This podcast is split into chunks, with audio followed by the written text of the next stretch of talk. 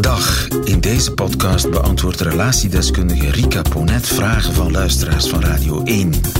Vragen over familiale kwesties, relationele knopen, kapseizende huwelijken en krakende vriendschappen. Vraag het aan Rika.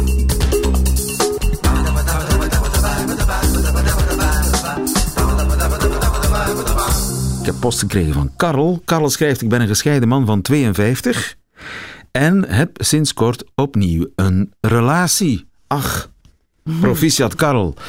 We zijn verliefd. Ik wil ook graag dat het lukt, want er zijn heel veel overeenkomsten tussen ons. Ik heb wel al gemerkt dat mijn partner erg jaloers is.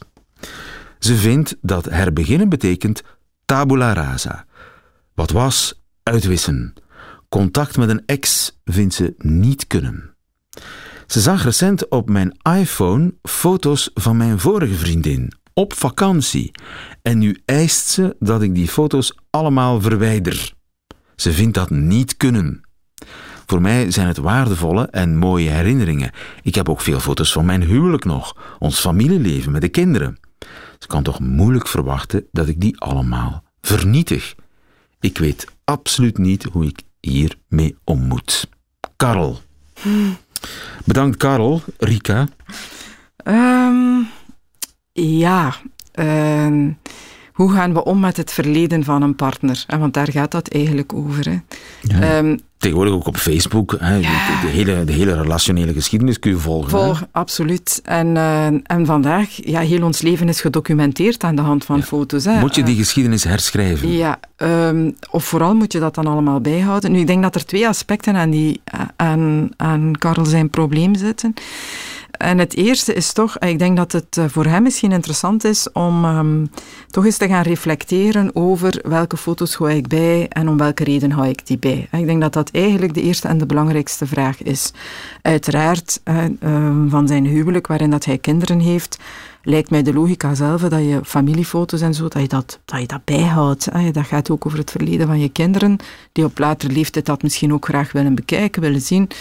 Ik zou niet weten waarom dat, dat een probleem is. Ehm, ja, recentere relaties en al het beeldmateriaal daar rond. De vraag die daar bij mij dan altijd de kop rond opsteekt is, waarom hou je dat bij? En waarom hou je die dingen bij? Hij zegt nu, oké, dat is omdat dat waardevolle mooie herinneringen zijn. En als dat echt zuiver zo is, dan lijkt mij dat heel oké. De vraag is, ehm, ga je daar vaak opnieuw naartoe? Hoe vaak ga je daar opnieuw naartoe?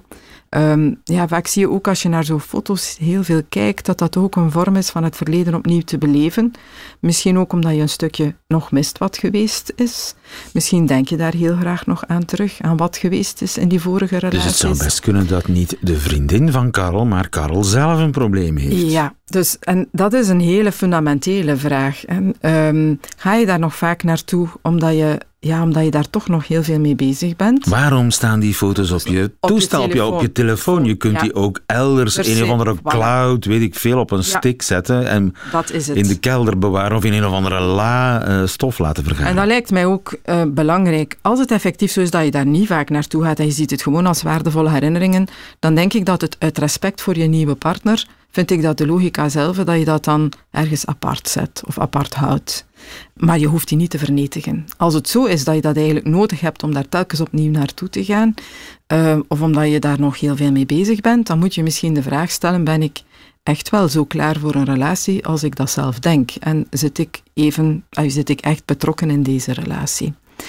Ehm, een tweede aspect is toch, als iemand je zoiets vraagt, eh, dan denk ik dat het ook belangrijk is van eh, het conflict niet uit de weg te gaan. Het gewoon vernietigen van die foto's, dat lijkt me geen goed idee. Eh, dan ga je eigenlijk mee in de angst van de andere. Je bevestigt de andere daar ook in. Ik denk dat het erg belangrijk is om op dat moment die discussie ook aan te vatten. Hè? Want wat is eigenlijk de onderliggende vraag of de onderliggende angst van de andere? Ja, je hebt een verleden, je bent daarmee verbonden geweest. Ehm, ik heb schrik dat dat in onze relatie er tussenin komt. Ik heb schrik om in competitie te moeten gaan. Misschien was die vorige partner beter. Uh, misschien is onze verbondenheid toch niet zo mooi als ik het mij voorstel. Je moet dat Daar is een gesprek over Daar nodig. Is een gesprek als, als er aan de andere kant uh, rare onzekerheden zitten die er dat niet moeten zitten, zitten daar gaat het dan over. moet je dat ja. uitspreken. En, En de andere bevestigen, hè, want daar gaat het zeker ook over. Durf de andere bevestigen van kijk, ik heb voor jou gekozen, ik zie jou graag. Die vorige vriendin, dat is over, dat is voorbij. Um, uit respect voor jou ga ik die foto's ook elders zetten, maar ik, ik vernietig ze niet. Hè. Ik denk, volwassen mensen moeten of zullen moeten accepteren dat de persoon waarmee ze samen zijn een verleden heeft. Uh, verbonden is met andere mensen. Anders komt deze discussie gegarandeerd op een ander moment terug naar boven. Want dan ja, ziet men ook kinderen als concurrentie hè, in de relatie, of een, uh, een goede vriendin of een goede vriend die men heeft. Vindt men ook dat daar te veel aandacht naartoe gaat. De andere kan er nooit helemaal en alleen en exclusief voor jou zijn. Dus sowieso lijkt me dat een belangrijk gesprek om op te nemen en niet zomaar uit de weg te gaan door de foto's te deleten. Ja. Ik hoop dat we Karel uh, handvaten gegeven hebben om zijn relationele probleem zijn, verder zijn, te fotoma zijn fotomateriaal te beheren. ja. Heeft u zelf een vraag voor Rika Ponet? Stuur ze dan naar nieuwefeiten.radio1.be. En wie weet hoort u het antwoord in een volgende podcast. Namen worden sowieso veranderd.